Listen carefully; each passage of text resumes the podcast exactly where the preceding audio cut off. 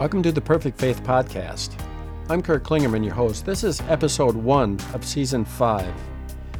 Yeah, can you believe it? It's 2021 already. So, with that, uh, Happy New Year. So, what can you expect in season five? What's up and coming? Well, there's some change ups taking place. One of the major change ups is, is this is that we plan on doing some interviews this year, more so than we have in any of our previous seasons.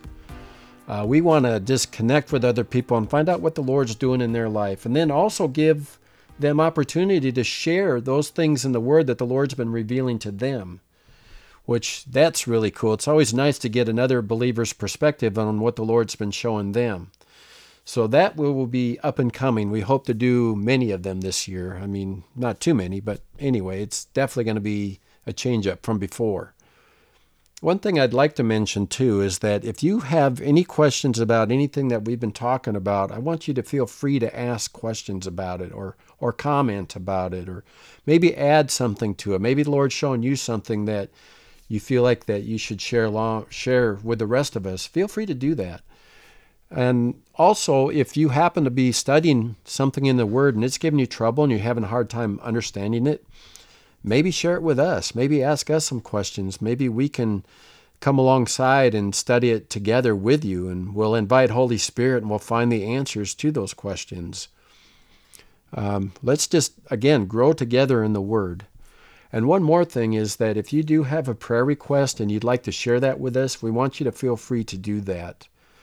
Um, and there's a couple ways you can do all these things. One, use the comment sections if you feel comfortable doing that or just simply email me at kurt at perfectfaith.org. And of course, perfectfaith.org is our website as well. But email us there and I will respond and we will pray. I mean, it's not just me. It's it's a bunch of us praying together. So let's build community and support one another and let's grow together. So, what about this episode? Well, this episode's entitled How Do I Know I'm Forgiven?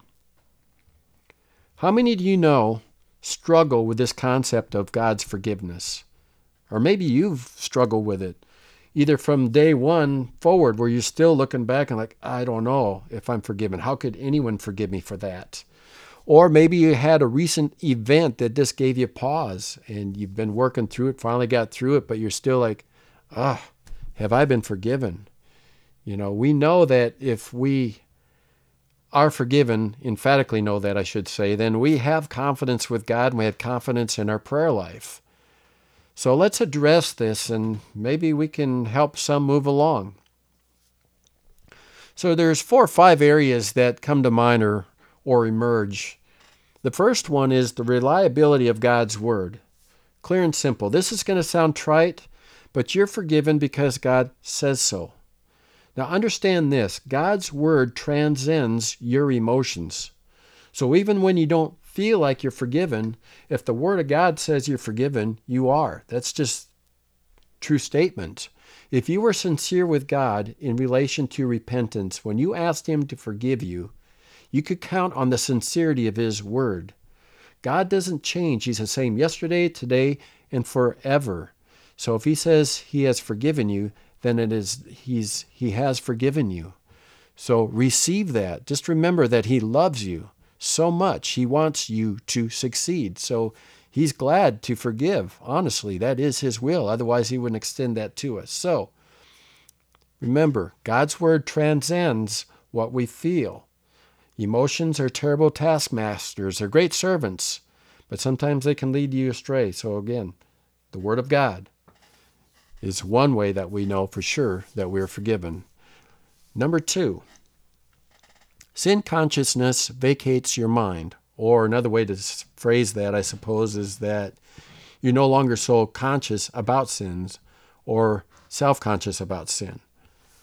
In Hebrews 10, verse 1 through 2, it says this For the law, since it has only a shadow of the good things to come and not the very form of things, can never by the same sacrifice which they offer continually year by year, make perfect those who draw near. Otherwise, would they not have ceased to be offered because the worshippers, having once been cleansed, would no longer have had consciousness of sins? See, once you're cleansed of your sins, you come into a realm where you're not conscious over them anymore. I mean, they are no longer a consideration. Even when you look back at events that took place in your past, you can look at them where they are as a non issue anymore. They don't have that drama that they cause. They don't stir up guilt. They don't stir up the negative emotions and then that question mark of, Am I forgiven? It becomes a place where it's like a third person novel where you're reading a novel about somebody else or a biography about somebody else.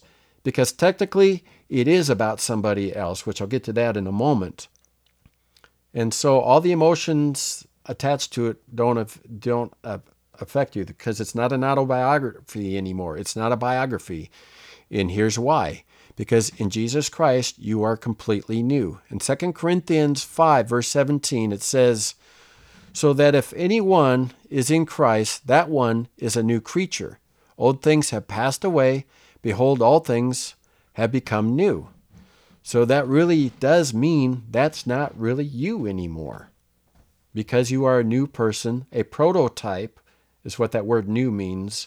It's not like something that you rebuilt from a previous edition or a previous model, or maybe for some of you guys that like and gals maybe that like to work on cars. It's not like you took a car and souped it up, fixed it up, and, and so on. This is like from scratch. That's the idea of a new creature. So, in the eyes of the Lord, you're a new person from that point forward. All this stuff is no more. Romans 10:10 or excuse me, Hebrews 10:10 says, "By this will we have been sanctified through the offering of the body of Jesus Christ once and for all." And as a suggestion, by the way, read Hebrews 10, verses 1 through 25. And of course, another way that we know that we've been forgiven is the simple fact that we have confidence in our prayer. Confidence in prayer emerges. I mean, no one is confident with God in relation to prayer if they have sin lurking in their heart. Now, of course, if someone legitimately does have sin in their heart, yeah, of course, that's a no brainer. There's not going to be any confidence in prayer. And if that is an issue for anybody, then it's just simply time to deal with it, which we'll talk about that in just a moment. All I know is when the weight of sin is no longer on our shoulders, we are free to move with the Holy Spirit. And that leads me to another point, and that is the Holy Spirit or Holy Spirit bears witness with your spirit. And we get this from Romans 8 14 through 16. For as many are led by the Spirit of God, they are the sons of God. For ye have not received the spirit of bondage again to fear, but you have received the spirit of adoption, whereby we cry, Abba, Father. Now listen to this. It says, the Spirit Himself bears witness with our spirit that we are the children of God. So if Holy Spirit is bearing witness with your spirit that you belong to God, that tells you something. That tells you that your sins are forgiven. And perhaps this is the real issue. Maybe it's time for you to stop holding yourself accountable. What happens is when people consider the things that they've done and play them over and over and over in their head, they start to question whether or not they have been forgiven. You know, in fact, you might have this thought in your mind like, how in the world could anyone forgive me of that, especially God who is most holy? You know, Paul made a statement, and I didn't look this up, but this just came to mind. But Paul said that he was a sinner above all sinners. You know, you have to remember that Paul was one that, prior to becoming Paul, he was known as Saul of Tarsus. He was a Pharisee, and he was one that was involved with leading many Christians to their death or to be in uh, to be imprisoned. But on the road to Damascus, Jesus met him and he was converted and he received forgiveness of sins. He received the grace of God by faith through Jesus Christ. And as a result, he was set free of sin, so where he himself would be no more sin conscious because the Lord set him free. So, if you take a person like Paul, and Paul said that he was to be an example to people, to the church, and to those that haven't come to Jesus Christ yet, that simply someone that had sinned on that caliber, if you will, at that level, maybe that's a better way to phrase that. If he can be forgiven, so can you. You know, because God is a respecter of none. Again, if you were sincere, if you were sincere about repentance and you ask for forgiveness, forgiveness is there. And this is the way that we deal with sin, incidentally.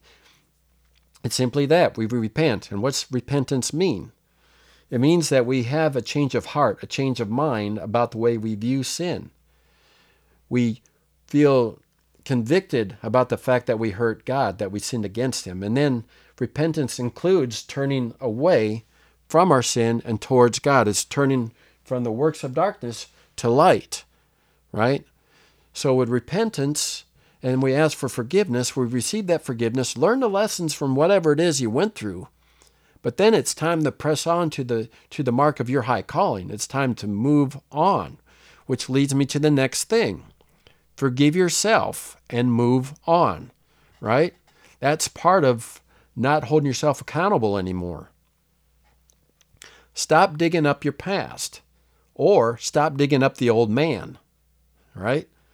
Remember that all things are new and old things are past? Well, that includes the old man. The old man is dead. You know, it's like if I go into a mortuary, and I'm not trying to be morbid, pardon the pun, and I pull a slab open which has a person on that slab, I can look at that individual all day long, but I'll never see that person sin. Why? Because they're dead. And in Jesus Christ, you're counted as dead, which means your sins no longer have power over you, and we'll touch more on that in a moment. Stop digging up your past. And even if someone tries to throw your past in your face, let it go. Let it go. Just like I said before, that's no longer you anyway. You know, yeah, maybe there's some things you're still working through as a result of what's taken place from the past. That doesn't mean you're not forgiven. Ephesians 4:32 says this, "And be kind to one another, tender-hearted, forgiving one another, even as God for Christ's sake has forgiven you." This leads me to another thing. If you do not forgive yourself, you are being unjust. God, for the sake of Jesus, had forgiven us. So if you don't forgive yourself, you're being unjust, especially since Jesus paid the price for your sins. You see, sometimes people struggle with this idea of getting off the hook, so to speak. But there was no way we are going to get ourselves off the hook because none of us were pure. It required a blood sacrifice, and that blood had to be pure. And that blood, the only blood that was able to do that, was the blood of Jesus Christ. So by you rejecting that forgiveness, so to speak, or forgiving yourself, you in essence are almost insulting Jesus. He is worthy for you to be forgiven, which means you he, uh, he is worthy for you to forgive yourself. Once you do that, forgive yourself and just move on. Let it go. Just focus on the things of God. If you want to make it up, forgive yourself and just be obedient to the Word of God. Just follow Him by faith. It's all by faith, it's not by your works anyway. And that leads me to one more thing. In Jesus Christ, sin does not have dominion over you, sin does not have power over you. Where do I get that from? Romans 6, verse 6 through 9. Knowing this, that our old man is crucified with him, in order that the body of sin might be destroyed. That from now on we should not serve sin, for he who has died has been justified from sin. But if we died with Christ, we believe that we shall also live with him, knowing that when Christ was raised from the dead, he dies no more. Death no longer has dominion over him. Then you look at Romans 6, verse 14. It says, For sin shall not have dominion over you, for you are not under the law, but under grace. Grace is God's favor that enables us to do the things of God that we cannot do in our do ourselves, which leads me to one more point. Don't say I can't anymore. For example, I can't forgive myself. Don't say that anymore because His grace enables you to do just that. The Word says, Come to the throne of grace to obtain mercy and find grace to help in the time of need. That's Hebrew 4, verse 16. So if you're having trouble, just ask for the help and then let it go. Just do things God's way. Be led of Holy Spirit. That's what the children of God do. They're led of Holy Spirit. Just keep this in mind. When you're free from sin, you're free to love, you're free to pray, you're free to serve, you're free to enjoy the relationship with God. And guess what? That is His will for you. So embrace it. Embrace it and be blessed. And so, with that, we're going to conclude. Be blessed, my friend.